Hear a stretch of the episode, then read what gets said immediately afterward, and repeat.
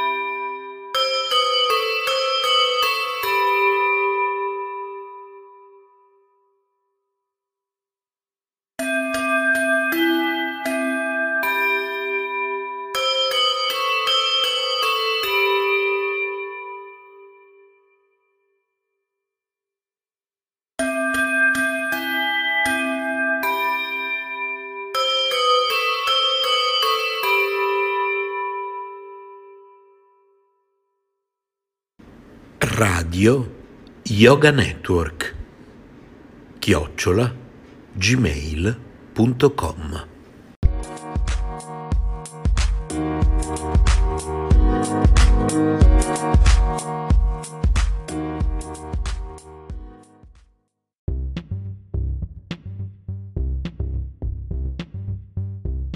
Letteralmente Radio Yoga Network presenta Radio Notizie, un programma prodigio dedicato al radioascolto, condotto da Dario Gabrielli.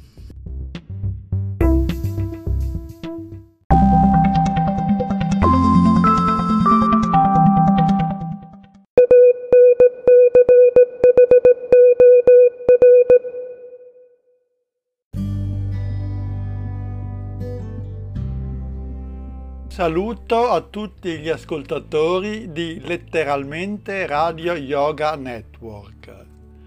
Oggi, nella puntata dedicata al radioascolto, vorrei parlarvi di una rivista che si dedica a questo hobby, che si chiama Radio Notizie ed esce ogni due mesi, sia in formato cartaceo che in formato P D F.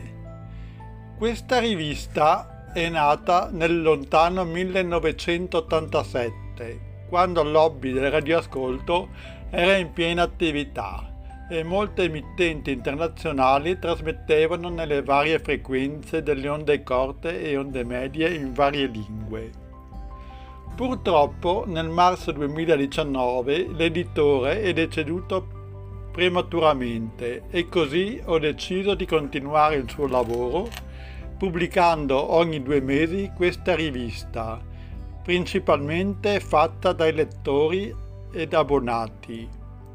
Nell'ultimo numero appena uscito si potrà leggere articoli riguardo alcuni ricevitori con cui si può effettuare gli ascolti, le storie di emittenti locali che nel tempo passato trasmettevano oltre che in F M anche in onde medie ed onde corte, recensioni di visite ad emittenti internazionali, ascolti effettuati dai collaboratori e molto altro ancora. Chi volesse ricevere informazioni su questa rivista o qualsiasi altro sul radioascolto può scrivermi al seguente indirizzo: Radio Notizie chiocciola hotmail punto com. Aspettandovi la prossima settimana, vi saluto da Dario Gabrielli.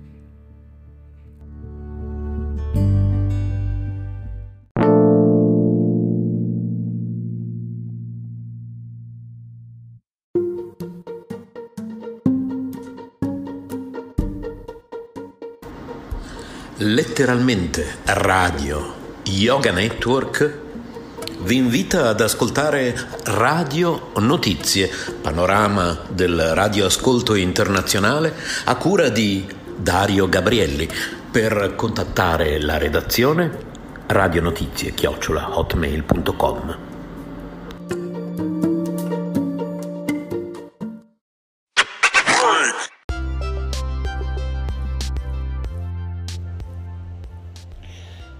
The Shortwave Radio Audio Archive, S R A A, is a collection of shortwave radio recordings that you can download or listen to as a podcast. The collection grows every day and includes both historic recordings and current recordings from the shortwave radio spectrum. The goal of this site is for shortwave radio enthusiasts to have a place to store, archive, and share their radio recordings with the world. shortwave archive dot com.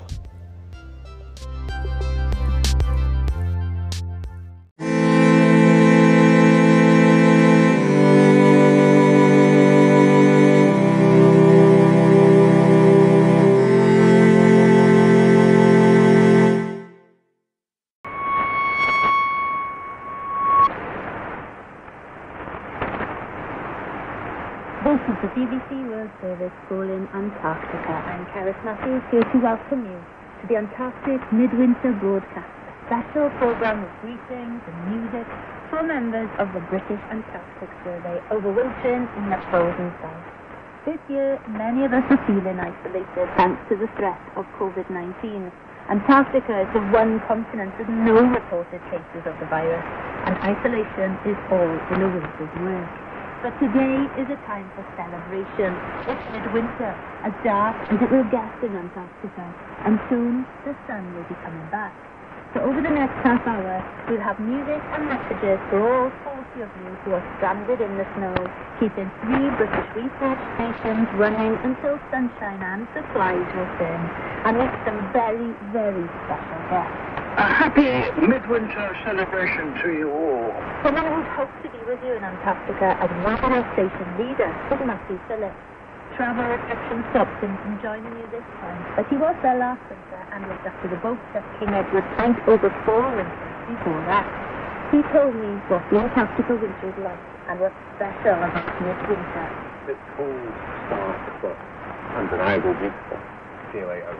Window to the point where we're at rather only warm heat of sun for about sixty days, while the sun is lower, even below the horizon, you're still often treated to an extended sunset that can really be seen. So the guys down there once in are very, very lucky. It's a deal.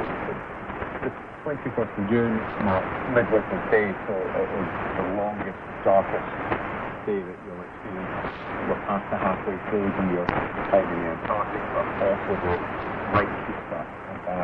So it's treated a bit like Christmas Day on the station, so there's lots of festivities and things organised.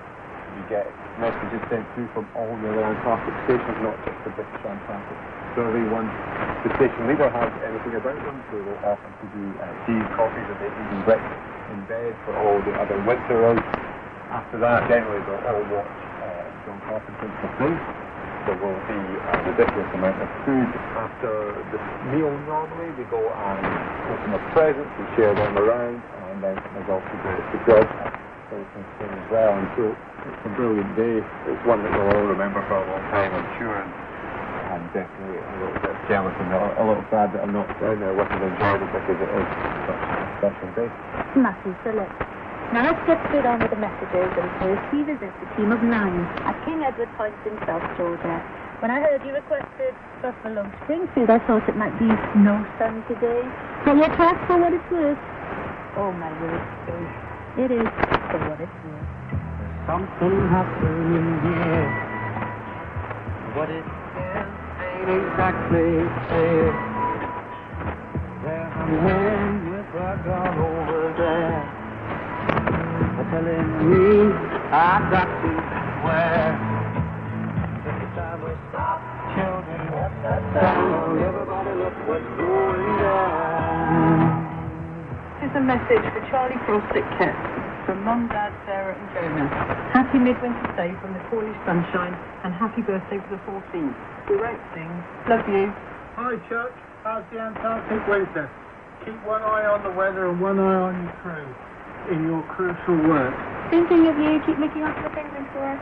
Hi, Charlie. Looking on a good time. You'll miss you in Cornwall. Have a whiskey on ice for me. Happy midwinter for Kate at day two. Hope you have fun celebrating. Keep your amazing photos coming.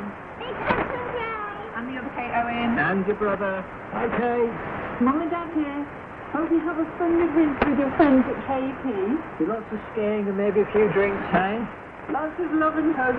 Uh, from both of us and Grandma and John. And all the Reeds and the Lampard crew. Bye. Hi Audrey. Happy midwinter day from Bonnie, Scotland. Enjoy the celebration. Look forward to seeing you in December. Lots of love from Mum, Dad, and Maddie. Hi, Deirdre. Here on an April. Happy midwinter and lots of love from British Columbia, Canada. Hi, Deirdre. It's Amy. Happy midwinter. It's Victoria celebrating a Scottish midwinter with you in December on your home.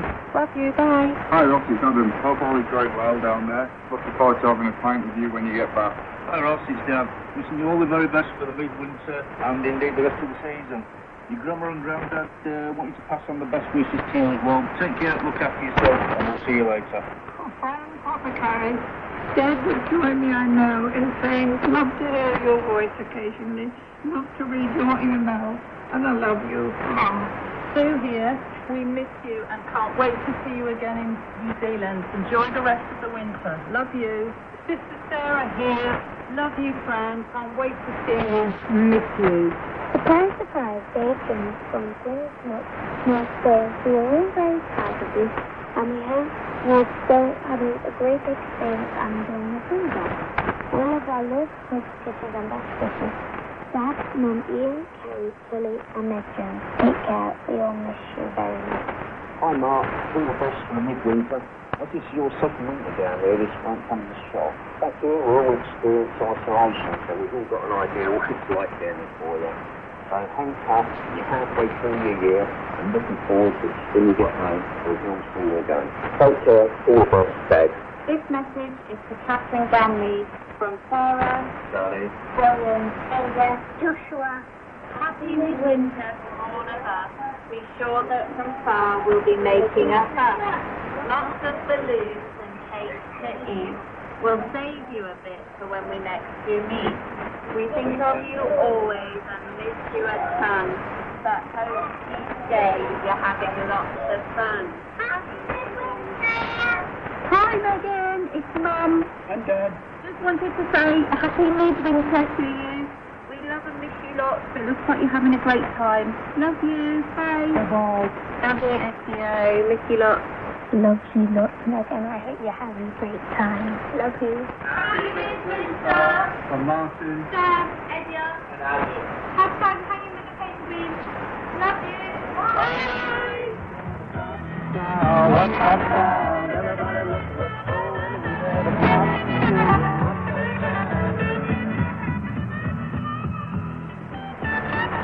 And our best wishes to all at King Edward Point. Now we greet them from a very special guest this year. This is David Attenborough. Uh, a happy midwinter celebration to you all.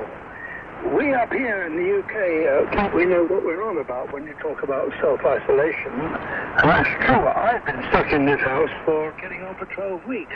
But I guess that's absolutely nothing to what you've been doing. And of course, I do know the Antarctic just a bit. I've never been quite so...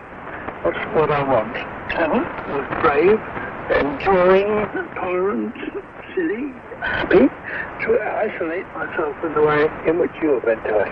Anyway, you're over the worst of it now, and the sun is going to come back ere long.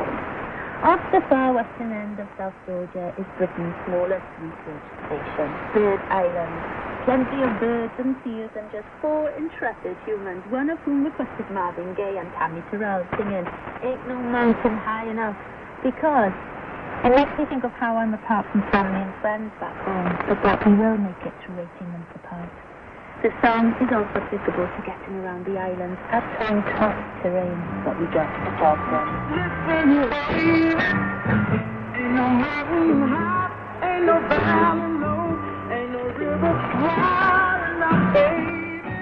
If you need me, call me, no matter where you are, no matter how far. Don't worry, baby, call my name, I'll be there in a hurry. You don't have to worry. Oh, baby, there ain't no mountain high enough, ain't no valley low enough, ain't no river wide enough to keep me from getting to you, baby. This message is for Alex Dodds and Mum, Dad and Peter. How is that? We and Robert the Bruce are very proud of the determination you've shown in overcoming the challenges to carry out the invaluable work of Bass on Bird Island. It's lovely to see your smiling face in your pictures. I know you're enjoying living your dream. Just think of what it's taken to get where you are.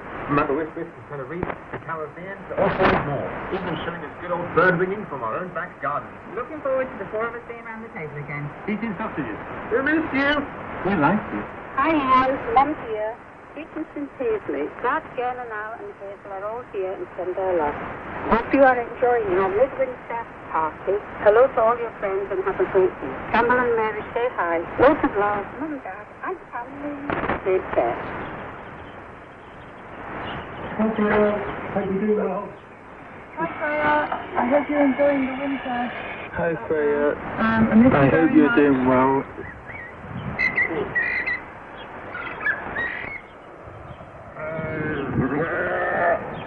Hello, Freya.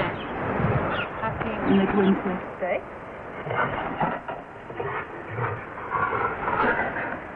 Hello, Catherine. Mama's up here. I was going to sing you what was up today, but that's not allowed. I was going to read you your critic poem, Charlotte Bandit. It's all I'll say is I love you. Keep safe. Can't wait to see you. Hi, youngling. It's Charlotte. Miss you, loads. See you soon. Love you. Hello, Cameron. It's Liam. Nobody expects Spanish Inquisition. Hiya, Mister Cameron. How long now? So want the garage space back?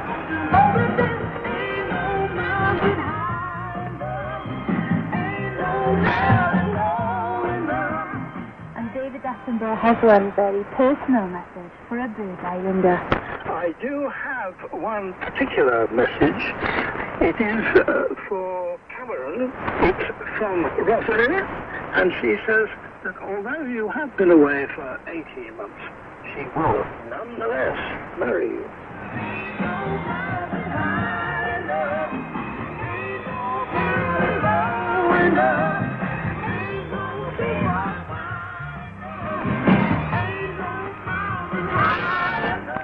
This is the Antarctic Midwinter Broadcast, coming to you from the B B C World Service in London. Now here's a message from the director of the British Antarctic Survey, Professor Dame Frances. Hello everyone in Antarctica. I hope your winter season is going well and you're able to enjoy this very special freedom that you have in Antarctica, away from this horrid virus that the rest of the world is experiencing. I can't believe it's midwinter already, because the Antarctic summer season only seems to have finished a few weeks ago. The last staff uh, from Antarctica are still on their way home. So thanks to all of you in Antarctica who helped with that. I hope you're keeping in touch with your friends and family. It's very important right now. I know that uh, from feedback from families that having relatives in Antarctica makes them extremely proud. It's great to celebrate the peak of darkness and the beginning of the return of the sun. You are really doing very important work down in Antarctica, and it is much appreciated by many, as I hope all those other messages will tell you. Do your work well, give your best, and overall, please do enjoy that amazing experience you are having in the awesome Antarctic landscape. It's quite unique and probably one of the highlights of your life. So it's happy Midwinter's Day from me and all in Bath. Dame Frances, Director of the British Antarctic Survey. There are now new walls sucking everything down the Rothera, ready for a new ship, and last October marked the official naming of that Royal Research Ship, the Sir David Attenborough. And to celebrate the occasion, a new poem. Hello, I'm Simon Armitage. I'm the poet laureate, and I'm just sending a message to wish everybody overwintering with the British Antarctic Survey a very happy time during midwinter. Hope you're all keeping safe and well. We can synthesize particularly this year because uh, you know we're in a kind of isolation ourselves in all the sunshine. So all the very best to you, and thank you for all the fantastic work that you do.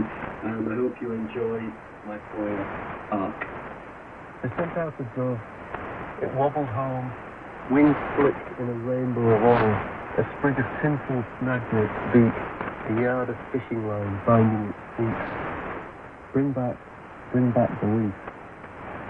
I sent out an Arctic fox. It plodded the bays of the northern fringe, in muddy socks and a nylon cape. Bring back, bring back the leaf. Bring back the reed and the reef. Put the ice sheet back on its frozen plinth.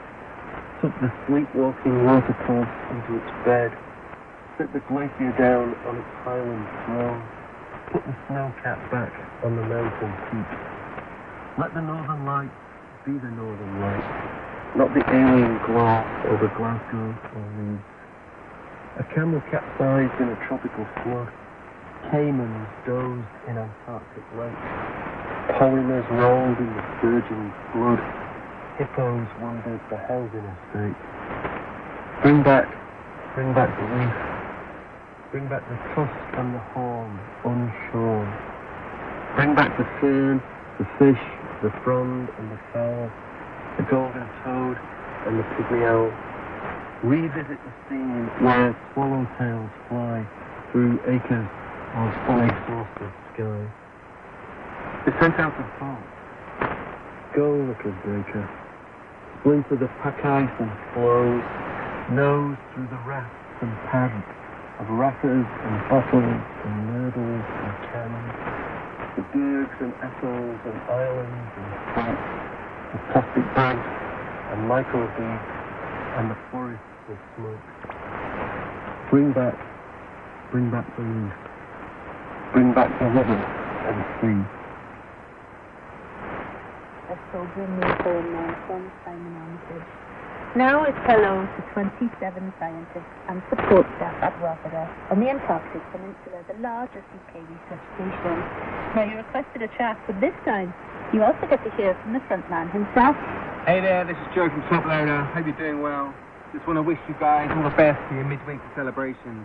Uh, this is a song which never seems to fail to get the party started, so hopefully we can bring a little moonlight down here for you guys in that long, dark winter. Thank you so much for choosing that song. And here it comes. This is Dancing in the Moonlight. We get it on every night. When they're holding a man and running through that troubled night. Everybody's dancing in the moonlight. This is a message for Jack Farr at Rothera from Mum, Dad, Kathy and Hugo. Hello there. Hope you're having a truly wonderful midwinter day celebration. We'll soon there won't be any sociable scraps in the menu, but try not to worry. We can stock up when you get back. We're so proud of you and what you were doing. Keep having a wonderful time and sending us news. Huge big hugs to our bestest boy. Love, Love you. you. Message for Sarah Crosley at Rothera. Yo! Enjoy your party for the whole of the nation. Doesn't it back at home? Lockdown frustration. Your crazy adventure is now half done. And in a few weeks, you'll get back the sun. Come home in one piece when your trip is concluded. You can't wait to see you, pet spider included. Hi, Sarah. We love hearing all about your crazy adventures. Keep smiling. Hope you get some fresh veg soon. Love from Mum. Enjoy. Randy. Randy. Dave. Husband. And Jade. Hi, Dan. This is Mum here. Hope you're enjoying the snow. Love you lot. I can't wait to see you again when you get back. Hi, Dan. Looking forward to my cousin next week. We're there. Go to the pool, but the telephone comes up. Giving you a voice. Having people going to that gym. People down for that. Yay!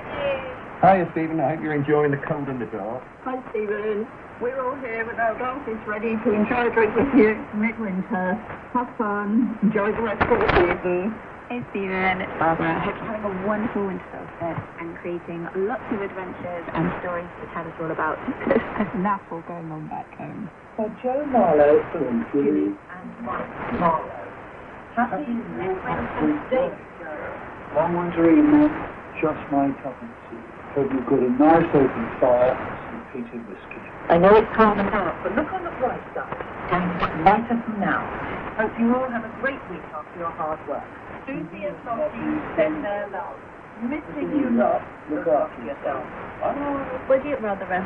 This is your favourite niece, Nicholas, and Emily and Amber. Emily's got a couple of questions for you. Where do you live? In South Georgia right now. Uh, the penguins. Penguins. And Amber's going to say hello. Hello. Hope you're having a great day. Happy midwinter, everyone. Bye. This is a message for James Bowyer. Missing you very much and thinking of you daily. Hope you're keeping well and having a great time. Happy midwinter. Much love from Mum and Dad. Hello, this is your brother, Henry. Wishing you a happy midwinter. Stay happy, safe and toasty. Hi, James. It's Lizzie. Neil. Soda. Thank you. What? Wishing you a fantastic midwinter. Bye. Hi, Tom. Hope you're well. We're fine here and we're enjoying the sunshine. Sending our love to you, Tom. We miss you a lot, Mum and Dad. Hi, Tom. We're really missing you. We hope you're okay. Missing you, those Uncle Bob. Haven't had a singer in my ten nights yet. Hope you're okay and not too cold. Hello, Tom. Let me know when you're back. I need to lift you to the shed roof, Matt. Lots of love, Tom. Bye. It's Dad here. I hope he's going well. Look forward to seeing you soon. Happy winter solstice, darling. Hope the gout's not setting. Hello, Samuel. It's Alex here. I hope you're enjoying your winter and have a great time. Papa and Gina. And Joe. Papa, Papa, we really, really love you. Can't wait to see you. And don't forget Marnie.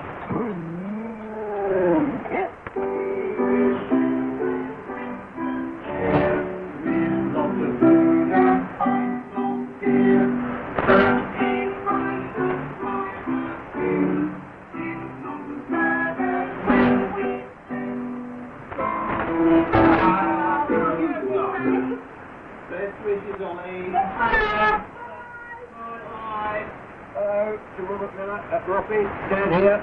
Hope you have a good midwinter day. Hi, Mum here. Hope you enjoyed your parcel. Hello, Robert. This is Mum. Hello, Robert. This is Kayla. Hello, Robert. It's Kayla. I like your pictures. All right. Have a good day, mate. Love to you all. Uh, Bye. Are you Sash and Doyle at Rothera? Here's Mum and Johnny wishing you happy midwinter. Merry Christmas. I've had a message from Will and Becky and a word from Ellis. Hello, Sasha. Happy midwinter. I hope you're having a good time. We've been uh, swimming today, so it seems weird that you're in the middle of winter. Take care. Bye. Happy midwinter, Sasha. Happy midwinter. In the midwinter. In the maintaining calmness day by day. Nothing and man always upon the ice and snow. Wintering at Rothera. All months ago. Seals and daily penguins. They now together there. Bouquets of aster. And thank you. From the air. On good times, reminisce. I miss you, my beloved monster. Just up from the ticket. This is for Robert Taylor at Rothera Station, Antarctica. This is your mum and your granny here. Hope you're having a lovely midwinter winter celebration. Nice food, lovely turkey. Have fun. Hello, Bobby and Johnny. I've been sitting outside with Sophie and Mum. I've been Sophie. And we're having a lovely time. I hope you are happy. I hope you're having a nice day. Okay, bye. Bye. Hi, Matt. Hope you had a, a great birthday. We wish you. Hi, Matt. Happy to get back to Hi. Hi there, Humphrey. Hope you and everyone down there have a very merry winter solstice. Just remember, Mum and me miss and love you very much. We're looking forward to seeing you again next year. All right, take care of yourself. We'll be lots, Mum. We're having a great song with the penguin, lots of love, healing, down, next, and often.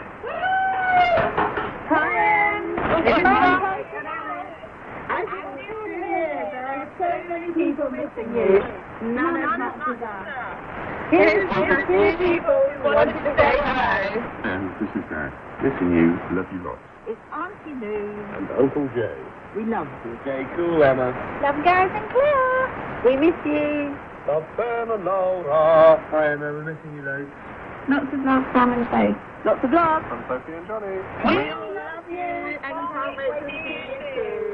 Hi Tom, hope you're okay and having a wonderful adventure. We're so very proud of you, but miss you lots and can't wait for you to return in April so we can give you a big hug. Dad says he's still got plenty of jobs on the farm to do. He's saving them up for you. Weather is so hot here, need rain desperately, so grass can recover, but maize is nothing good. Take care, I can't wait till you return in April. Love you. Bye. Make it to Rothingham, Rothera Station. Hey, buddy. Hi, son. How you doing? After we make it from back home to see, love you lot. Everybody's asking for you. Um, but we're stuck in the sunshine and enjoying a few wee babies. Stay safe, Rob. We'll see you soon. Hi, Karen. We're hoping that this message finds you well and you're enjoying the winter celebration. Hope you're taking it all into the memory bank. We're very proud of you and we love and miss you loads. Lots of love, Mum and Andrew. Carrie Jackson, you would have thought we both got better social life than us down in Antarctica, eh? You lucky buggers.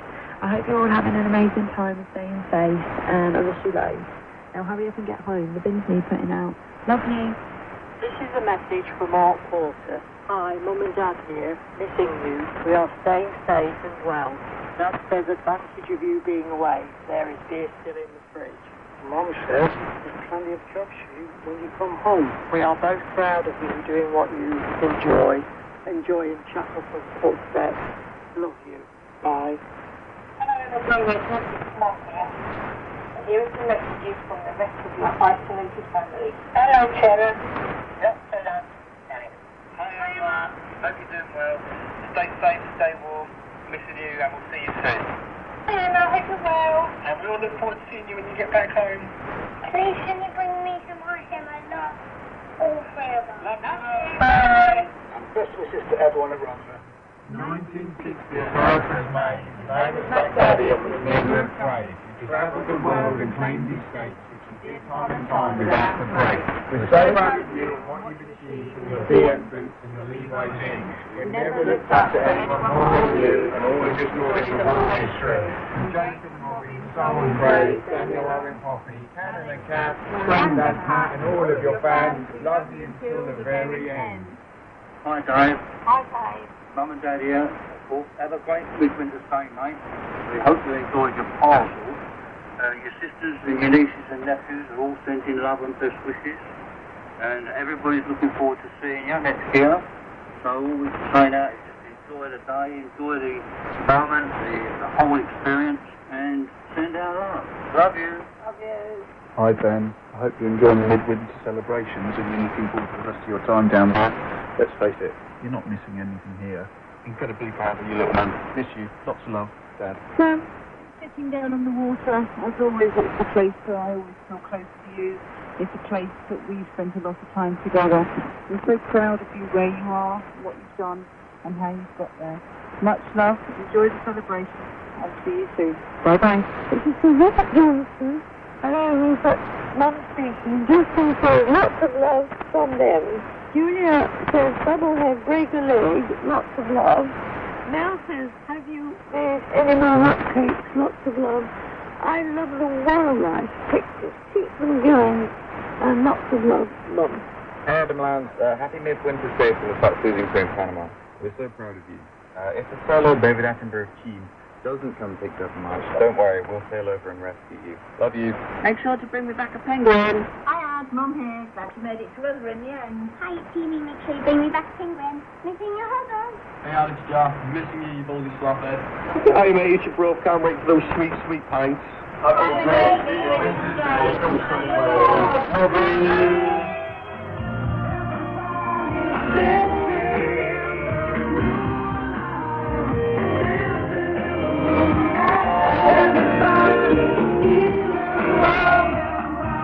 quite sure that the moon is up, but rather a yes. But I am sure you'll soon be dancing in its light. I'm looking forward to the return of Sister Sun. I wish we could be dancing there with you. Just time to ask one more message. Hello, it's Lorraine Kelly here, and I just wanted to say a big hello. I've been lucky enough to visit Antarctica and spend time there. So, so very special. I followed the incredible voyage of Ernest Shackleton from the peninsula to Elephant Island, and then South Georgia, and finally the Falklands. Scotland is amazing. It's just like Scotland, but with the added bonus of, of penguins. I want to send my love and my thanks to all that you're doing to further our knowledge, and what an amazing experience we must all be having. So, happy midwinter day. Take care of yourself. And it is time now to add my own greetings to everyone brave in the Antarctic winter at British Research Stations and those of twenty-seven other nations on this isolated continent. Have a brilliant midwinter. And now for my choice of seasonal music. We go back to nineteen fifty-five and Seraine Sarette and the Quintet de Paris take on White Christmas. Dream on, dream on.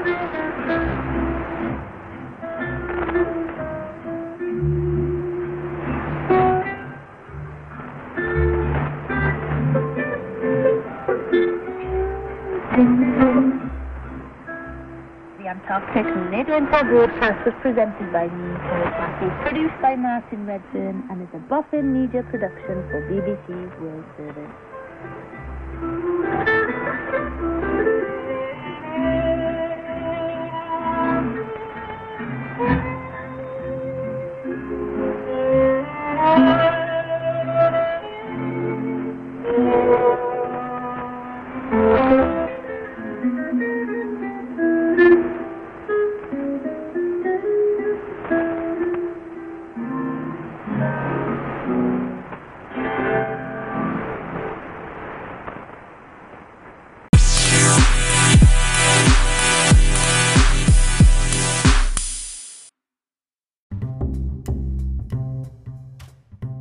Voglia di Talk Radio?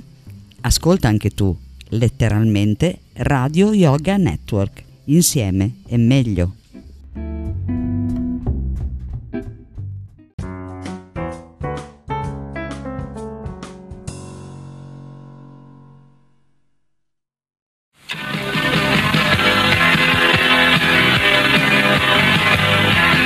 Radio Krishna è questa.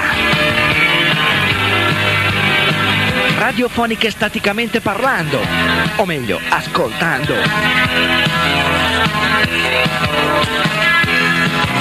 Ovunque in Italia non c'è paragone.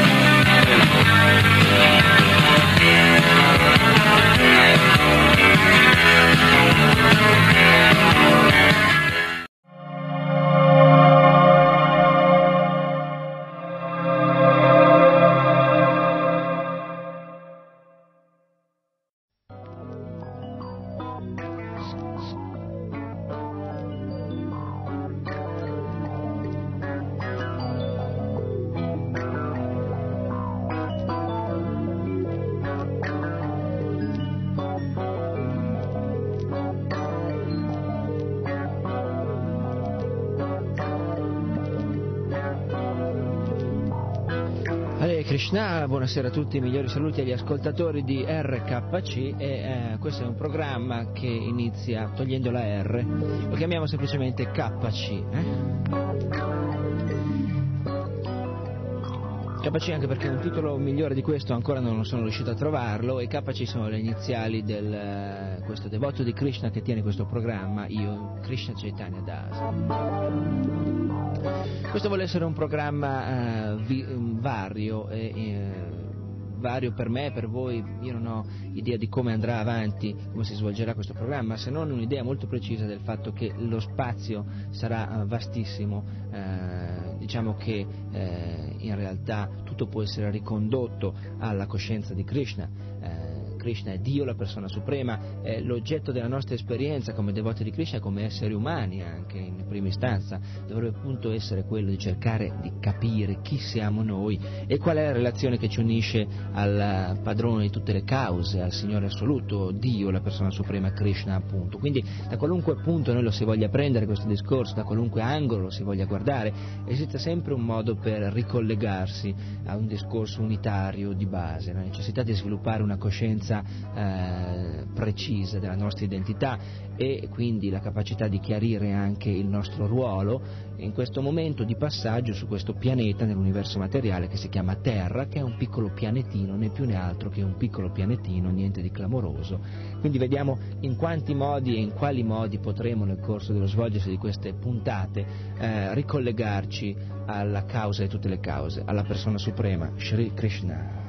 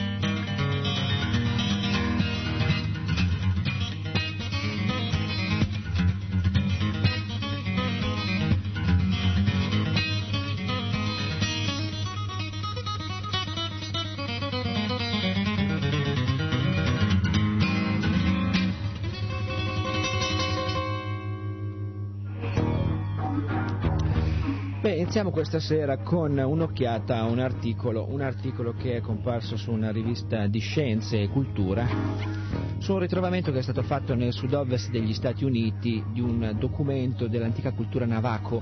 I Navajos sono, erano una tribù di gente pelle rossa che eh, ottocento anni fa circa aveva sviluppato un sistema eh, di controllo del sole, del movimento degli astri, eh, che è stato ritrovato appunto da uno speleologo lavorando nel deserto, in un deserto del, del Canyon Checo del Nuovo Messico. Perché voglio parlare di questo ritrovamento? Perché la scienza cosiddetta ufficiale è rimasta eh, sorpresa, eh, direi incredibilmente sorpresa, si è fatto molto rumore intorno a questo ritrovamento, di qualcosa che otto secoli fa, ottocento anni fa circa, neanche poi troppo indietro nel tempo, eh, una gente, una tribù di pelle rossa aveva, cioè, tutti sono rimasti sorpresi nel vedere che una tribù di pelle rossa avesse sviluppato eh, una conoscenza così precisa, così eh, sofisticata, raffinata dei movimenti delle stelle e degli astri, in modo da poter calcolare addirittura un calendario solare giocando con un ingegnoso sistema di rifrazioni ottiche attraverso delle rocce. Eh? Cosa avevano fatto? Avevano calcolato, osservando pazientemente, giorno dopo giorno, mese dopo mese, anno dopo anno, stagione dopo stagione, che il Sole aveva un suo ciclo, un suo percorso fisso ricorrente e che eh, da un, in, in cima a una, a una certa uh, roccia eh, il Sole, passando, filtrando attraverso delle aperture, proiettava delle ombre che potevano essere ricollegate ciclicamente in un sistema appunto di, eh, di, di, di conto del tempo che poteva assomigliare a un moderno calendario, un calendario solare, ecco, una specie di eh, meridiana che invece che contare le ore contava i giorni, i mesi, le stagioni e gli anni a cicli. Avevano anche calcolato molto precisamente alcune piccole variazioni che nel corso di, di mesi o di anni si venivano apportate, per cui eh, articoli e articoli su tutte le pubblicazioni mondiali di scienza sono apparsi su questo ritrovamento nel vecchio mondo.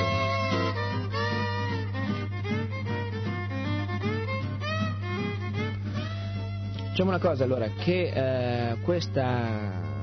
così, chiamiamola questa conoscenza che questi Navajos avevano sviluppato è ben poca cosa se la vogliamo confrontare con il bagaglio incredibile, interminabile di conoscenze che eh, in ogni campo del, del, dello scibile che eh, si possono eh, ritrovare attingendo alle nozioni della conoscenza dell'antica cultura vedica dell'India, che ha una datazione ben antecedente a otto secoli fa, e possiamo andare tranquillamente nell'ordine delle migliaia di anni, di cinque migliaia di anni anche precedentemente.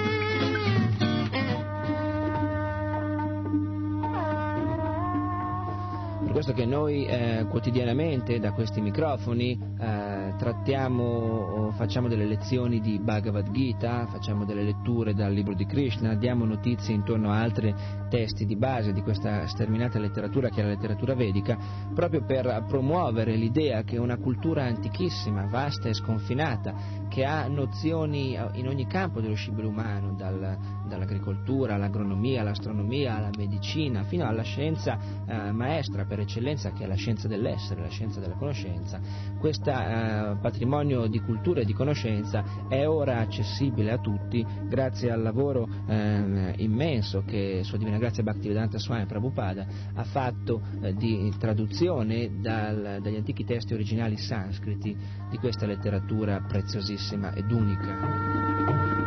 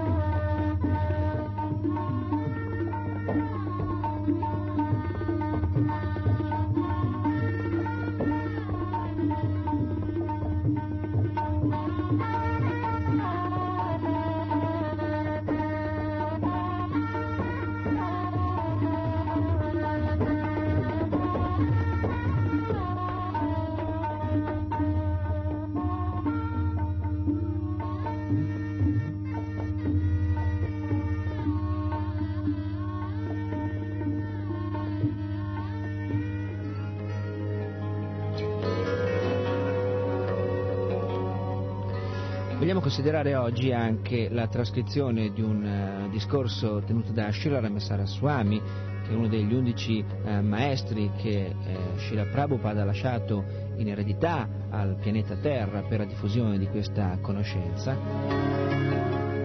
che è un discorso che ha un titolo pittoresco, il diluvio del karma. Karma. Karma è il, l'idea che in Oriente avvicina alla nostra abitudine occidentale il concetto della legge di causa ed effetto. Ad ogni azione corrisponde una reazione, quindi in pochissime brevi parole, attento a quello che fai, perché quello che fai ti torna indietro. Ti torna indietro in misura di crediti o debiti che dovrai, eh, potrai riscuotere o dovrai pagare. Quando si parla di tu, tu dovrai, si parla di un individuo che non è mai, in nessun caso, quello che tu credi di essere ora, cioè non si parla di te nei tuoi termini fisici, non si parla di te come uomo, come donna, voglio dire come maschio, come femmina, come ragazzo, ragazza, vecchio o vecchia, e non si parla di tu nemmeno in termini individuali più larghi, parlando di tu quell'animale, tu quel cane, tu quel gatto, tu quell'uccello. Quando si parla di tu, di individuo, si parla di un'anima, di un, di un essere spirituale che ha caratteristiche eterne, che esiste da sempre, per sempre, e che solo una serie di circostanze particolari rispetto all'esperienza di qualcun altro hanno portato a vivere, a trovarsi, a viaggiare in un corpo che è un veicolo, piuttosto che in un altro corpo che sarebbe un altro tipo di veicolo.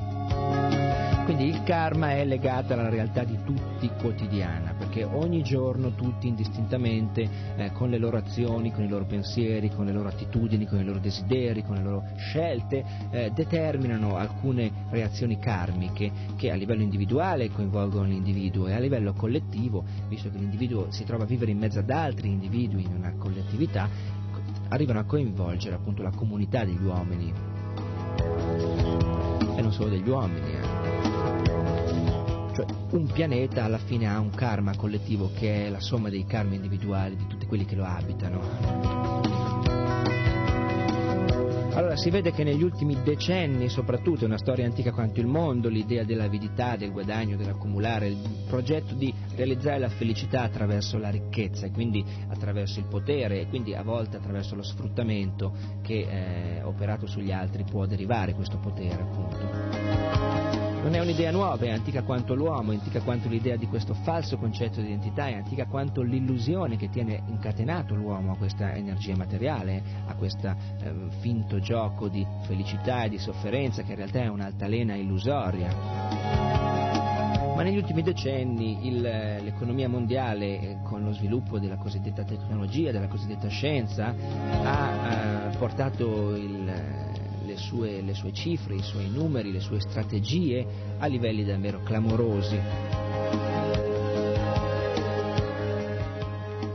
Diciamo allora appunto che la coltivazione sistematica dell'avidità può portare soltanto alla violenza e allo sfacelo mondiale. Possiamo prendere questa frase come sottotitolo ideale di questo diluvio del karma.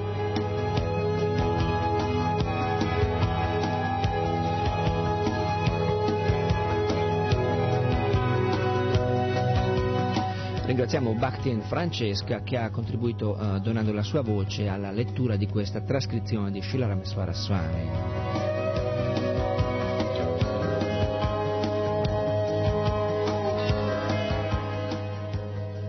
Tutto il mondo è sotto il dominio dello sviluppo economico che in un senso più semplice significa avidità. I nostri stessi capi lo ammettono esplicitamente, ci vogliono vedere diventare avidi. Ad una conferenza internazionale negli anni trenta, John Maynard Keynes, il fondatore del sistema economico moderno, dichiarava: «Dobbiamo far finta con noi stessi e con gli altri che il vizio sia una virtù e la virtù sia un vizio, perché il vizio è utile e la virtù no. Ancora per un po' di tempo lo strozzinaggio, l'avarizia, la prevenzione devono essere il nostro Dio, perché essi solo ci possono condurre attraverso il tunnel del bisogno economico verso la luce e la chiarezza». Queste sono le illuminanti parole dei principali economisti del ventesimo secolo.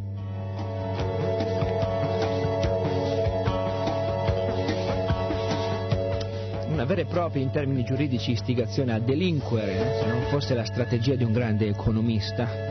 Se non fosse la sintomatica e preoccupante eh, analisi che si può trarre eh, di quello che è la spinta trainante del progetto mondiale che guida il mondo degli affari, del grande business, appunto. Tutti sanno che la pubblicità è la principale attrattiva per la vendita di un prodotto e il principio basilare della pubblicità è essere in grado di convincere a comprare un prodotto anche una persona che non lo vuole. La società, dicono, deve quindi sistematicamente risvegliare nei suoi membri, individualmente e collettivamente, l'avidità, il desiderio di possedere e di controllare il maggior numero possibile di beni materiali. Questo significa sviluppo economico, quello che i nostri capi affermano possa risolvere i problemi del mondo.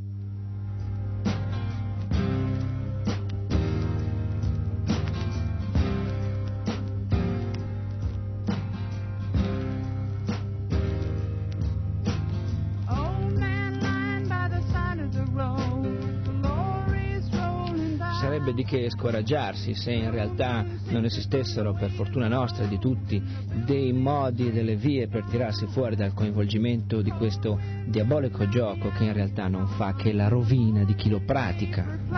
Quindi non c'è da scoraggiarsi, no? quello, quello, quello che sta scantando anche in questo pezzo che nasce con altre motivazioni ma che ha questa risoluzione: don't let it bring you down. Non farti buttare giù, non buttarti giù, sono tutti castelli di sabbia, non c'è niente di definitivo, no? Don't let you bring you down.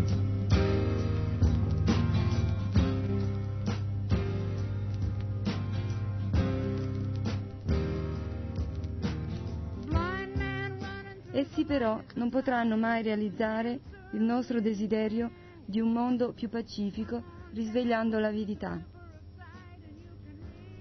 Come si possono ridurre le tensioni politiche e ideologiche aumentando l'egoismo? Come si possono ridurre la competizione internazionale per il benessere e i mezzi finanziari e la crisi energetica e le tensioni sociali e il fallimento della famiglia? Ognuna di queste crisi si può far risalire all'avidità e all'egoismo. Perché altrimenti una gravidanza su tre finisce in aborto? Perché un matrimonio su due termina in divorzio? La causa prima è sempre la stessa: avidità ed egoismo.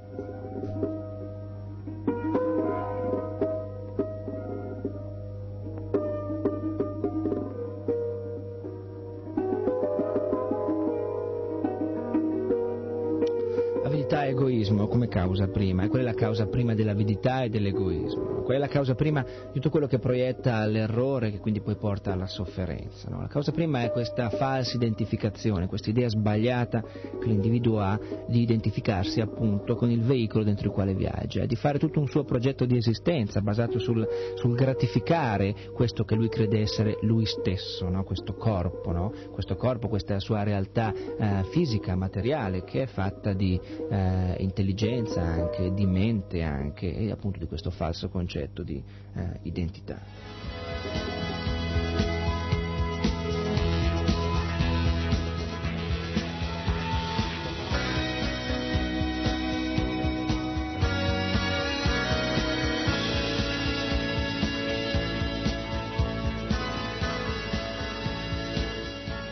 Potremmo chiederci: perché siamo diventati così violenti? Perché competiamo con la natura? Perché distruggiamo le altre forme di vita? Perché combattiamo tra di noi con tanta ferocia? C'è una causa, c'è una causa prima. Se vogliamo sapere perché una persona agisce come agisce, dobbiamo vedere come risponde alla domanda «Chi sono?». Nella nostra era, i cosiddetti scienziati ci hanno persuaso ad accettare un concetto del sé materialista ed ateo. Per anni ed anni siamo stati bombardati da questo tipo di propaganda materialista e abbiamo quindi formulato le nostre mete, i nostri ideali, partendo dal concetto che io sono questo corpo, sono soltanto un insieme di elementi chimici. È naturale di conseguenza che lo scopo della nostra vita sia di godere i piaceri fisici derivati dagli oggetti fisici. Progresso significa progresso materiale e felicità significa felicità per il nostro corpo. In parole povere, felicità significa egoismo e avidità. L'uomo ha formulato i suoi ideali basandosi su questa filosofia materialista.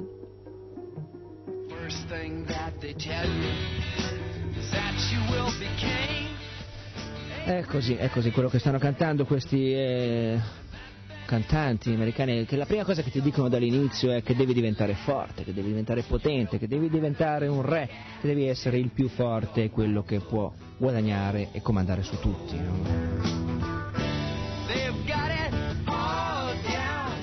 E in effetti è così. Quando si dice che la prima cosa che ti dicono, questo ti dicono, non si identifica precisamente con qualche individuo in particolare, ma con un sistema, con una, una cultura che è quella del, dell'ambiente, della società, del sistema nel quale noi ci troviamo a vivere, che è inevitabilmente e definitivamente classificabile come un sistema che ha una, una abitudine materialista.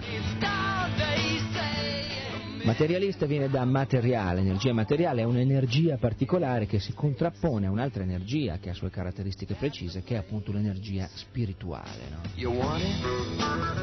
Allora, la vuoi questa energia spirituale?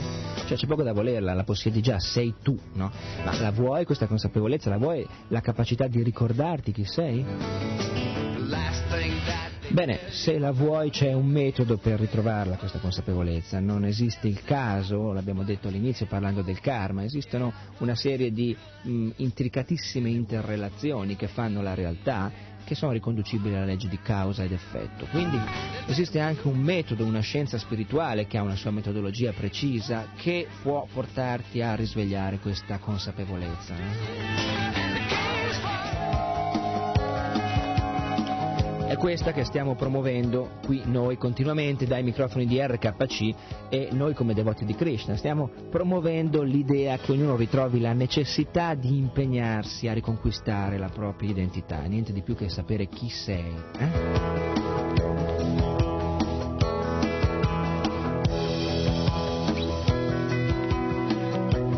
Bene, allora qual è l'obiettivo primario che le grandi nazioni nelle persone dei loro rappresentanti, dei leader politici hanno? Qual è lo scopo dell'America, degli Stati Uniti d'America? Qual è lo scopo uh, dell'Italia? Qual è lo scopo della Francia? Vediamo quali sono le mete che si prefiggono queste nazioni nelle persone dei loro rappresentanti.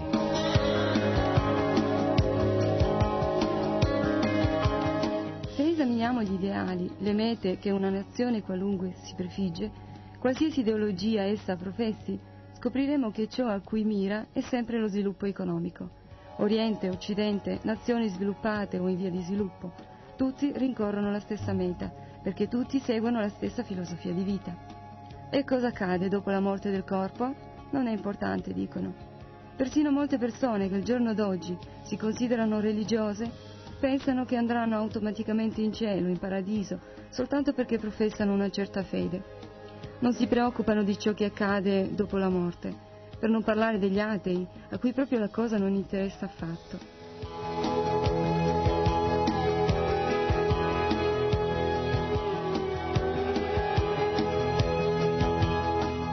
Quindi, credenti e non credenti seguono la stessa strada, quella dell'avidità. Senza approfondire e cambiare la definizione che abbiamo di noi stessi, non potremo mai essere in grado di risolvere i problemi causati dall'avidità e dall'egoismo. Solo dopo aver cambiato questa definizione potremo ridelineare la ragione e lo scopo della nostra vita. E di conseguenza anche la nostra linea di condotta cambierà.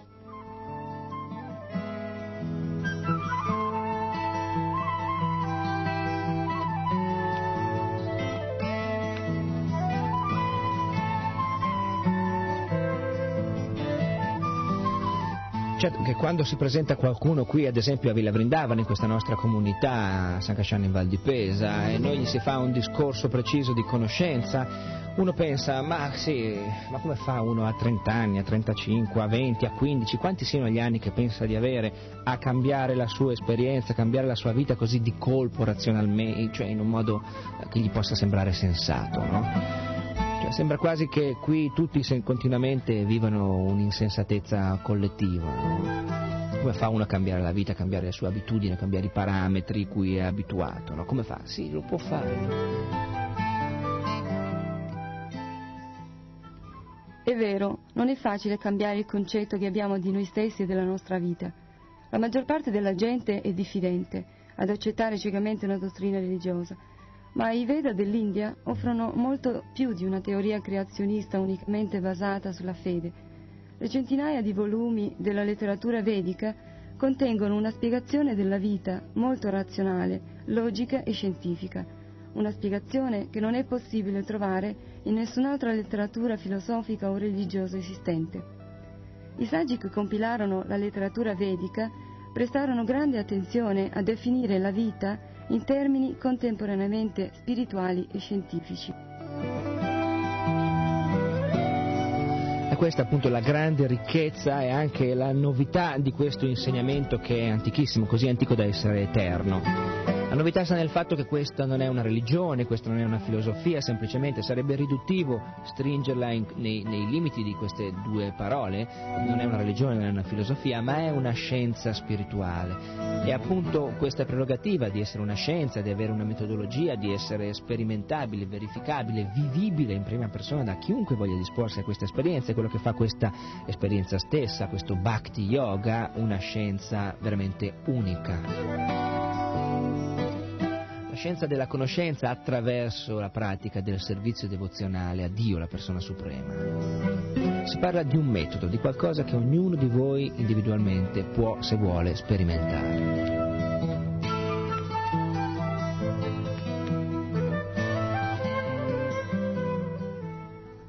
La prima cosa che i Veda ci insegnano è che noi non siamo soltanto una combinazione di elementi chimici. Chiunque lo può vedere. Quando analizzi le diverse parti del corpo non puoi trovare la vita. troverai soltanto idrogeno, ossigeno, nitrogeno, carbonio e così via. E nessuno di questi elementi possiede coscienza, il principale sintomo della vita. L'origine della coscienza non è l'atomo, ma l'anima, e se quelli che vengono chiamati scienziati non si trovano d'accordo, lasciamoli pure mescolare nelle loro provette un po' di elementi chimici e vediamo se riusciranno a produrre un essere vivente cosciente. Per di più i Veda danno un procedimento semplice che ci permette di percepire la nostra più elevata identità spirituale.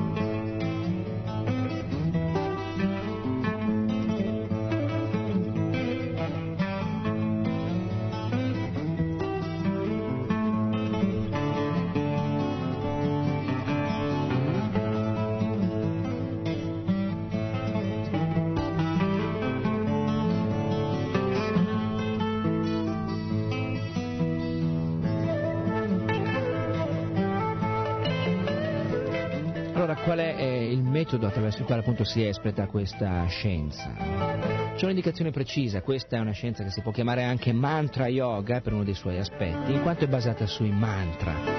Mantra, l'abbiamo detto diverse volte dai microfoni di R K C, mantra è una, una parola sanscrita che deriva dalla contrazione di due parole, manas e traya. Manas indica l'idea di mente e traya quello di liberazione, quindi si parla di qualcosa che possa, che può liberare la mente, o liberare meglio ancora da una concezione mentale. Per mentale si intende una, una fascia di percezione e di conoscenza che è estremamente limitata rispetto a quella che è poi la verità assoluta. Mentale è il limite, è il limite delle categorie, degli opposti, del buono e del, del cattivo, del bello e del brutto, quello che ci fa apparire qualcosa gradevole o sgradevole, la stessa cosa gradevole o sgradevole in diversi momenti, è semplicemente una diversa disposizione della nostra attitudine mentale. Quindi la mentalità o il mentalismo, o meglio ancora, in realtà è... Eh, un handicap, un, un impedimento. Allora esistono queste, questi mantra, questi mantra che possono liberare la mente, sono vibrazioni sonore trascendentali e il grande mantra fra tutti i mantra è il Maha mantra, ma appunto significa grande, ed è il mantra Hare Krishna, Hare Krishna, Hare Krishna, Krishna Krishna, Hare Hare, Hare Rama, Hare Rama, Rama Rama, Hare Hare. Questo è il metodo, la cura, la terapia, la medicina, lo strumento di liberazione e di conquista di coscienza che l'antica conoscenza vedica, eh, che poi parte da Dio stesso, che l'ha espressa eh, nella forma di qualcuno che l'ha compilata eh, o di lui stesso che l'ha detta direttamente. Questo è quello che si consiglia a chiunque sinceramente di questi tempi, oggi millenovecentottantuno, o ottantadue fra pochi mesi, o ottantatré fra pochi anni, o ottantaquattro, comunque in questa età storica, e quando si parla di cicli di tempo, si parla di momenti di tempo vastissimi, dove calcolare un anno rispetto all'altro è, è qualcosa di ridicolo come un battito di ciglia nell'ambito eh, così della durata complessiva di una giornata, che dire allora eh, di, di qual è lo spazio e la significanza in termini temporali di un giorno o di una settimana o di un'ora o di un momento. Al di fuori del tempo, assolutamente, comunque al di fuori del tempo è l'idea di questi mantra.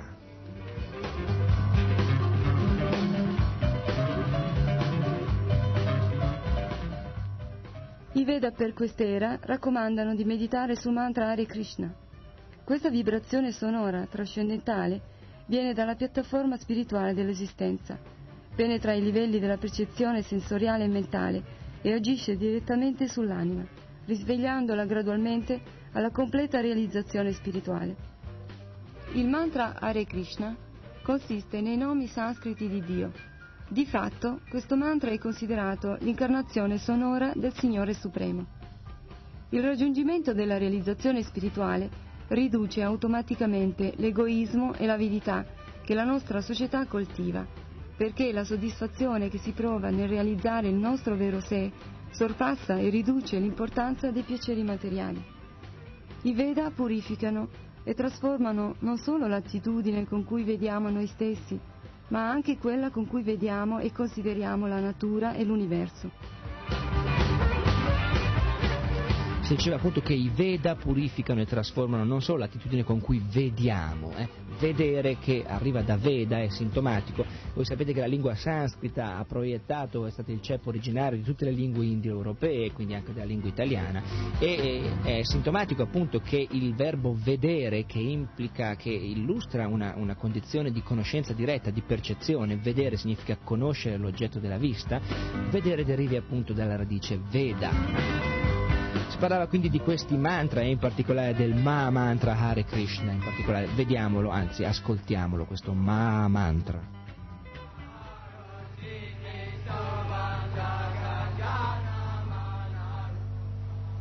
Il Maha mantra Hare Krishna sono appunto i nomi di Dio, Dio non diverso dal nome che lo rappresenta.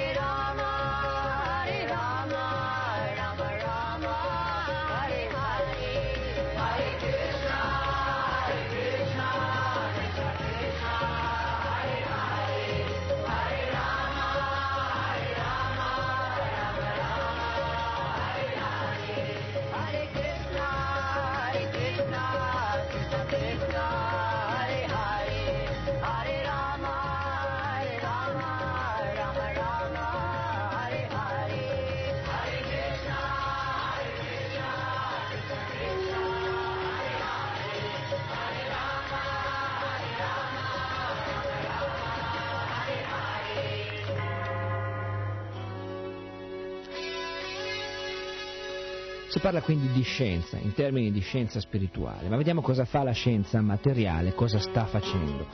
cosa vuole fare la scienza materiale? Vuole eh, cercare di capire le leggi di natura in modo da eh, sottometterle al nostro uso e a farci tutto sommato eh, più confortevole, più tranquilla. Questa vorrebbe essere l'intenzione, si spera perlomeno, della scienza, l'esistenza.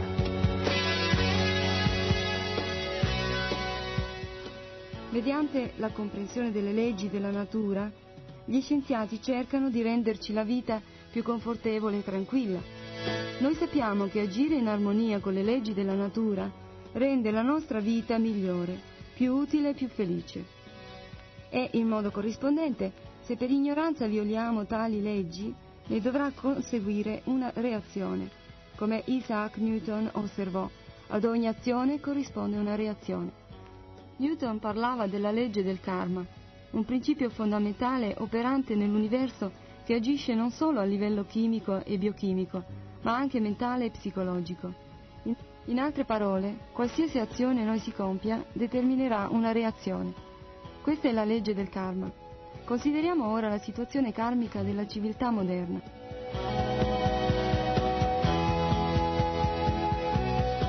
Vediamo se eh, la civiltà moderna, attraverso gli uomini che la fanno, eh, sta facendo qualcosa che potrebbe, a vostra, a vostra, secondo voi, comportare delle reazioni karmiche pesanti.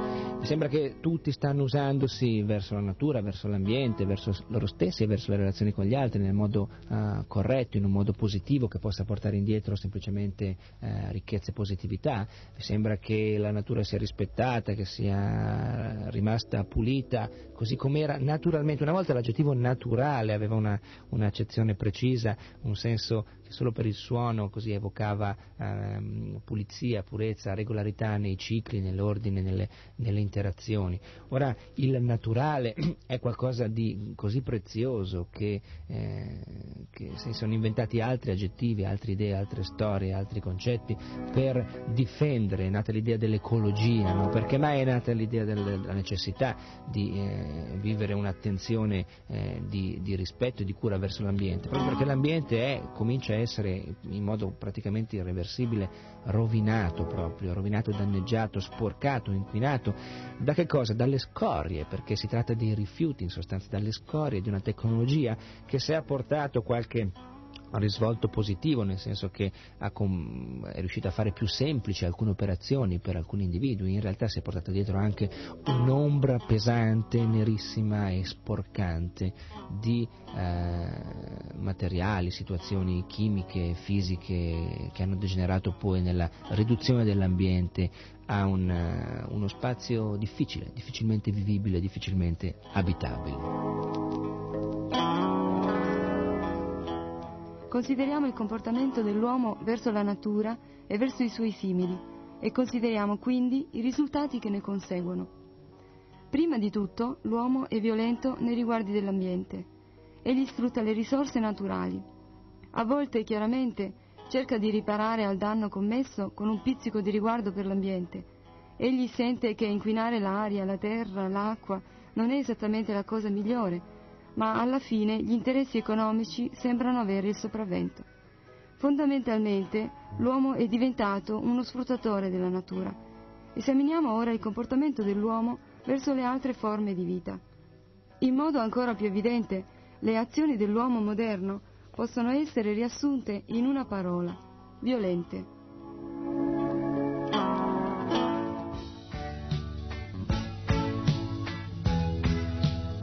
Violento.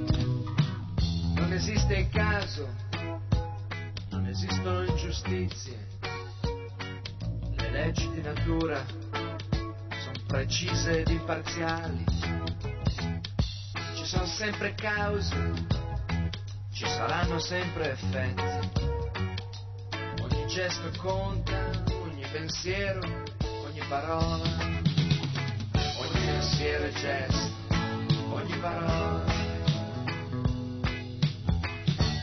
Pensiero e gesto, ogni parola. È così che il tuo presente viene dal passato, è così che adesso stai creandoti un futuro.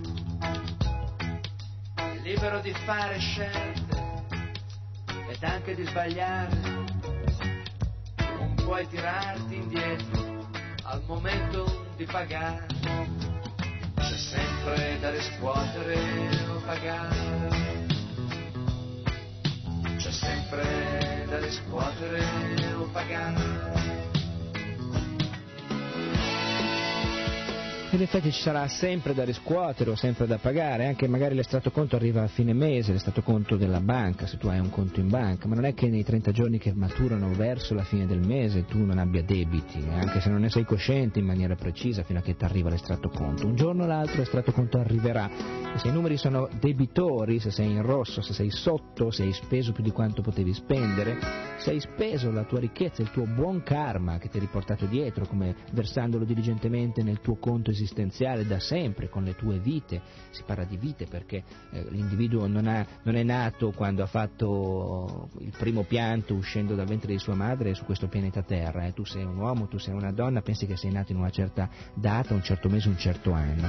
Bene, in quella certa data è uscito dalla fabbrica e la carrozzeria esterna, ecco il veicolo, no? Ma l'anima che ha fatto vivo e che fa ancora vivo questo veicolo, che lo anima, non è certo nata in quel momento. Esiste da sempre. Quindi si parlava di violenza e di mh, violenza appunto per sintetizzare in una parola eh, l'idea del comportamento dell'uomo verso mh, che cosa e chi lo circonda. Ad esempio violenza verso gli alberi. Avete mai pensato voi di essere violenti verso gli alberi? Forse questa è un'idea di violenza che così è un po' inusuale. Forse è più facile ricollegare la violenza contro gli animali o la violenza contro gli uomini, ma la violenza contro gli alberi, le piante?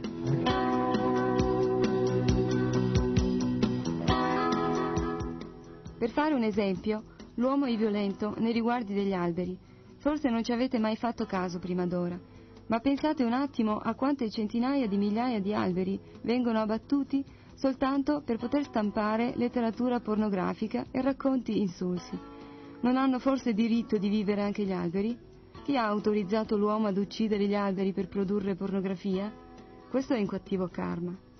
Ci stiamo avviando verso violente reazioni. E che dire del comportamento dell'uomo verso gli animali? È incredibilmente violento. Ogni anno uccidiamo centinaia di milioni di animali. Questo è ancora peggio che uccidere gli alberi, perché gli animali possiedono un sistema nervoso altamente sensibile e sentono il dolore ancor più atrocemente. Noi sappiamo che possiamo attingere le proteine di cui abbiamo bisogno da altre fonti, formaggio, latte, burro, noci e cereali, per nominarne alcuni. Perché allora uccidere? Ancora una volta questo è il cattivo karma. Così, se la specie umana agisce in modo violento, per la legge del karma la natura reagirà in modo altrettanto violento. Carenze energetiche, siccità, carestie, conflitti razziali, disintegrazione sociale, declino morale e infine guerra. Il sistema sanguigno, un assorbimento di materia in putrefazione. Noi siamo contro l'abbattimento di animali e il consumo di carne. Ebbene sì, noi siamo contro l'abbattimento di animali e il consumo di carne, lo siamo contro in modo deciso, assoluto e costante, e dai microfoni di R K C programmiamo quotidianamente eh, notizie e informazioni contro questa pratica di violenza sistematica, inutile e incredibilmente dannosa. Dannosa non solo per gli animali, che in modo evidente ne soffrono le conseguenze, ma dannosa per gli uomini, per l'umanità stessa, per le sorti di questo pianeta, che in modo forse meno evidente, meno clamoroso, proprio perché noi manchiamo della conoscenza conoscenza necessaria a realizzarla, subisce invece le conseguenze di questa violenza. Perché le bestie sentono il dolore, come gli uomini, e provano un'angoscia terribile. L'abbattimento di animali accresce nell'uomo l'insensibilità, il sadismo e la totale mancanza di rispetto verso la vita. Batteri provenienti dalla decomposizione, sostanze tossiche diffuse per tutto il sistema sanguigno, un assorbimento di materia in putrefazione. Noi siamo contro l'abbattimento di animali e il consumo di carne.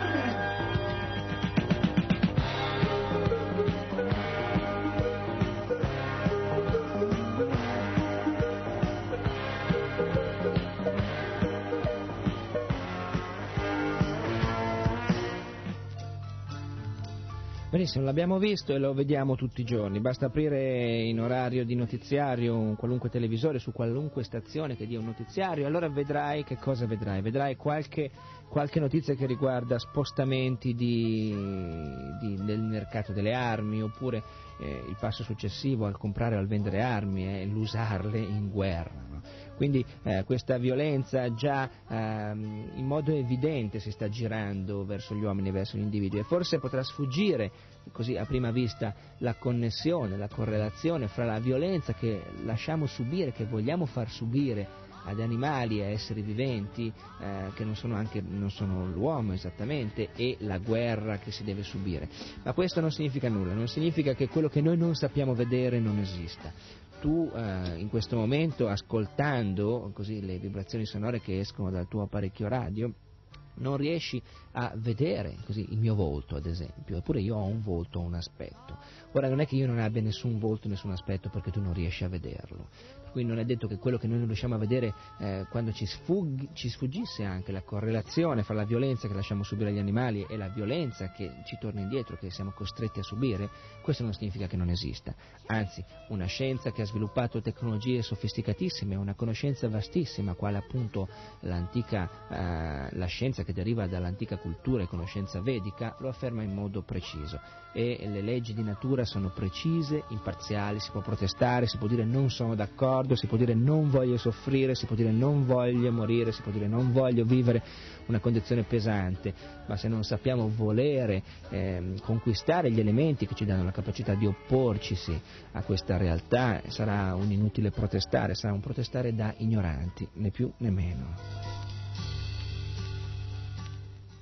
Ogni anno i governi del mondo spendono cinquecentomila miliardi di lire in armamenti. Perché questo? Più diventiamo violenti verso la natura e più, per la legge del karma, siamo costretti a diventare violenti l'uno contro l'altro. Ci stiamo dirigendo verso una reazione karmica estremamente rovinosa.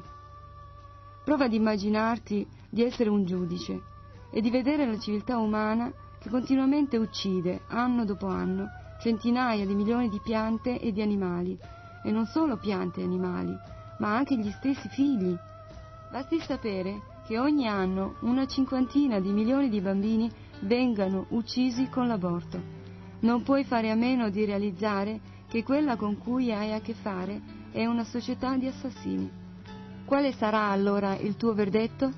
È così che la natura ci giudicherà, molto duramente. Stanno cercando un raccolto senza seminare. Uccidono i figli prima che siano nati, si credono progressisti invece che spietati, intossicarsi il mito da generazioni. Uno degli aspetti più incredibili, uno degli aspetti più incredibili della rovinosa eh, oscurità che sta travolgendo la capacità di vedere, di realizzare di questo pianeta e degli individui che lo abitano, è questa clamorosa, incredibile, assurda, sistematica eh, violenza che è trasbordata. La violenza non è più solo una violenza sulle piante, non è più solo una violenza eh, sugli animali, non è più nemmeno solo una violenza, addirittura, per quanto già sia clamorosa, verso l'uomo, che è considerato in qualche modo un nemico, eh? Che la guerra ha da sempre storicamente un gioco e una funzione diversa nella relazione sociale, è un momento, è un momento sociale anche la guerra, storicamente, da sempre, anche se è una società girata all'annientamento e alla conquista e alla vittoria degli uni sugli altri. Ma quando la violenza diventa guerra verso i propri figli, veramente siamo al principio della fine, ed è evidente. È evidente la, la contraddizione assoluta, in termini clamorosa, stridente, no? Dell'uccidere quello che si crea. Alla base, è, qual è la motivazione? Qual è la motivazione? È il volere godere, l'idea che avere dei figli possa in qualche modo creare delle noie, dei disturbi, che noi non potremo più godere liberamente del nostro tempo, della nostra capacità. Oppure sono altre connotazioni anche, chi, che chi porta avanti le battaglie, le bandiere del, del, così mascherate da progresso sociale per la liberalizzazione totale di, di una pratica sistematica di sterminio come l'aborto. Ci sono anche motivazioni sociali, politiche, ci sono, si possono tentare le più diverse considerazioni e di discorsi se ne possono fare tanti, perché la capacità di mettere una parola dopo l'altra l'hanno in molti, no? Non è difficile fare parole, è difficile sostenere che un individuo vivo, nato, con una forma fisica, con un suo movimento, con una circolazione sanguigna, con un pulsare cardiaco, con, eh, con una vita che è così evidente, che è innegabile, no? Che la scienza stessa può regalarci filmati, fotografie, documentari inter, interi del, così, del, del, del periodo, dei modi con cui è trascorso il periodo nell'utero materno di un, di un individuo che arriva a nascere, che è vivo, che gioca, che si muove, che sgambetta, che... che ha uh, umori e storie sue. Ecco, non riuscire a trovare parole per così tante parole da poter dimenticare l'evidenza di una vita che è né più né meno che assassinata, uccisa, no? Questo è il segno della pesante, pesantissima degradazione che stiamo vivendo.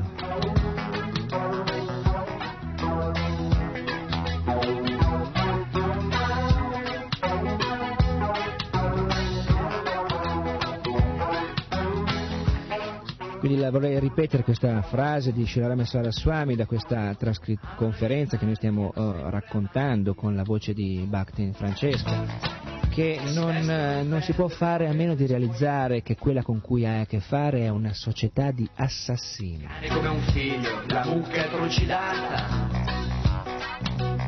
il cacciatore sembra quasi uno che ama la natura. Ah oh, sì, le avrete viste le campagne di stampa dei cacciatori, eh? La caccia è sport, la caccia è natura, no? Sembra, sembra una brigata ecologica quella degli allegri cacciatori che di domenica in domenica vengono a sterminare piccoli esseri viventi, eh? Piccoli in termini fisici, quando poi l'essere vivente, l'anima che fa vivo, animato un animale è identica, assolutamente identica in natura a quella che anima il cacciatore. Se stai sentendo odor di fumo e poco sai non è lontano. Ora è il momento di impegnarsi, adesso è in fiamme la realtà. Quando la gente si lamenta è tutto rotola più in giù, sta morendo, è chiaro già la società.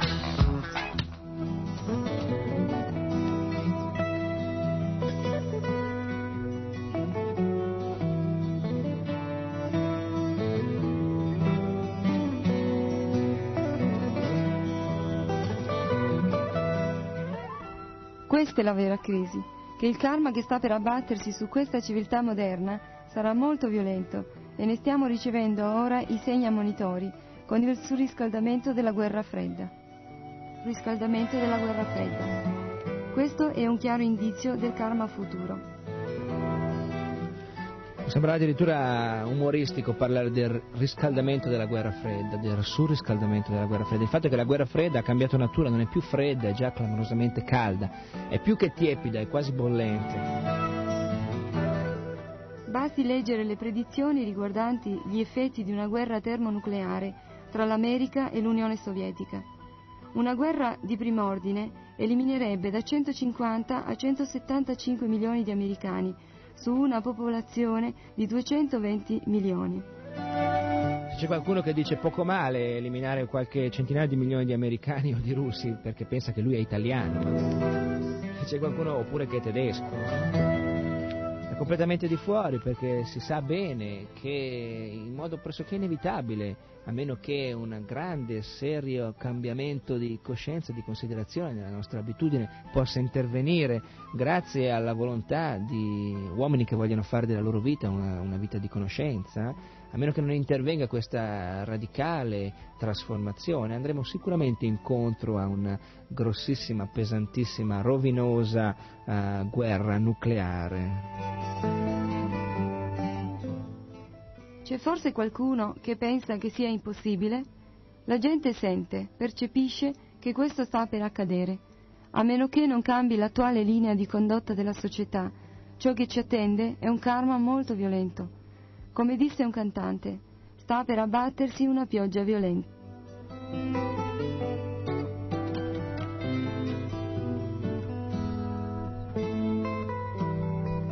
Era Bob Dylan questo cantante, qualcuno di voi se la ricorderà forse, ora purtroppo non ho ritrovato il disco, ma era un pezzo che faceva qualcosa come, c'è una pioggia molto pesante che sta per cadere, che andrà a cadere, hard rain is gonna fall, una pioggia pesante sta per cadere.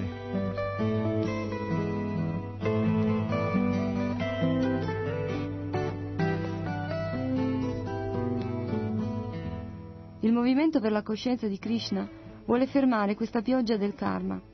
E anche se non possiamo fermarla, sebbene questo sia il nostro scopo ultimo, perlomeno abbiamo un ombrello per le persone che vogliono rifugiarvisi. Questo è l'ombrello della conoscenza, della nostra ragione di vita individuale e collettiva, la conoscenza dell'origine spirituale, della forza vitale e dell'universo. Noi quindi chiediamo a tutti di considerare il cammino che stiamo indicando. Se pensate che sia giusto, cercate di applicare i principi della coscienza di Krishna alla vostra stessa vita e di dare questa conoscenza anche agli altri. Questo è il dovere di una persona che possiede il sapere. Un medico dà la medicina all'ammalato, non la tiene per se stesso. Quindi, per favore, considerate questa richiesta. Se nella letteratura vedica trovate qualche spiegazione, qualche chiarimento, non teneteveli per voi. Aiutate quelli che stanno cercando di diffonderli.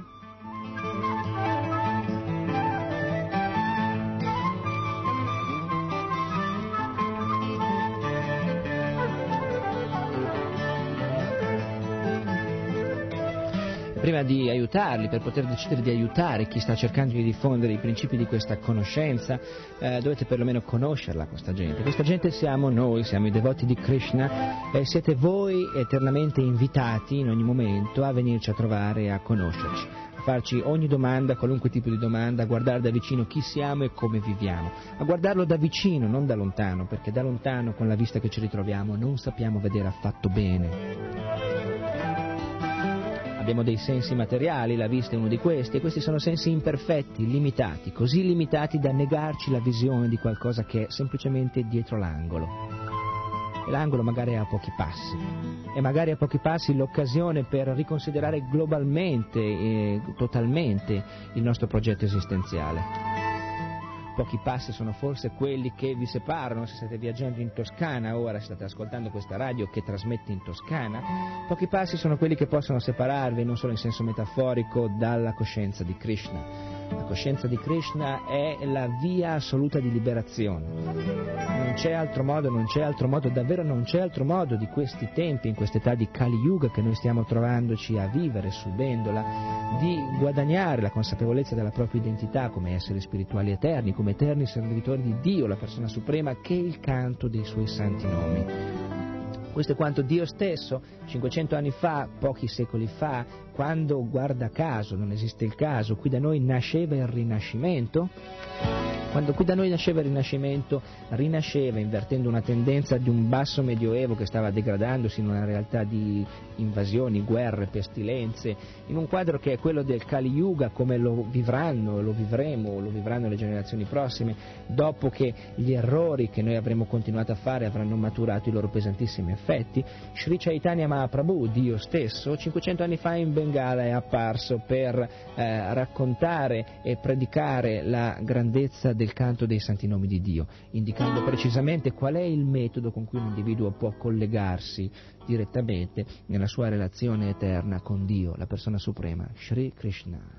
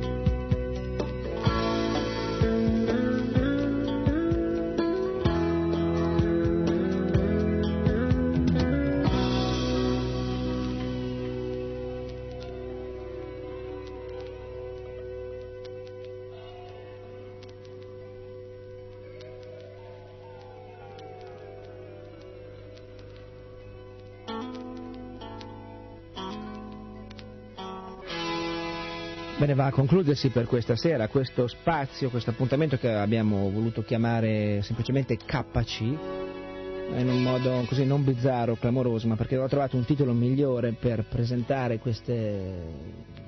queste parole che non sono assolutamente eh, mie, come non sono di nessuno eh, di quelli che eh, possano portarvi come strumenti questa conoscenza, ma che appunto vivono una funzione strumentale attraverso eh, la persona di un devoto di Krishna che corrisponde a Krishna Chaitanya Das.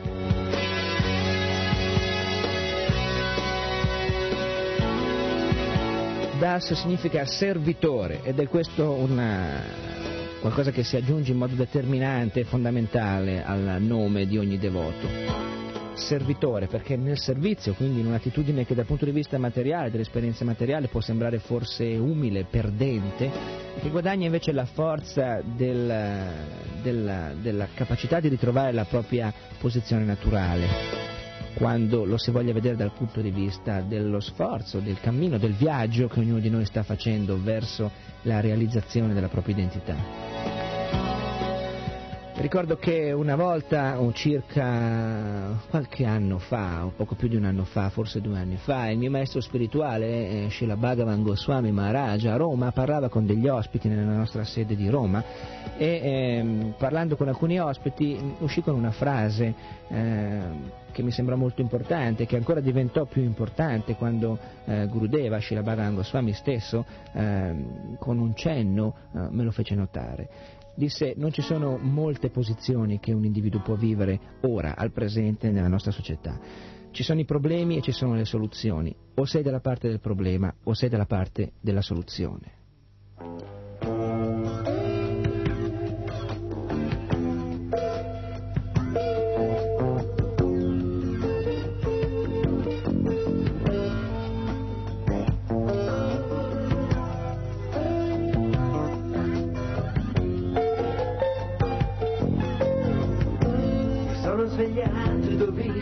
Che stavo dormendo, dal letto passavano macchine, uomini, il sole e la luna, viaggiamo nei corpi, siamo esseri eterni, miliardi di estati abbiamo visto, miliardi di inverni.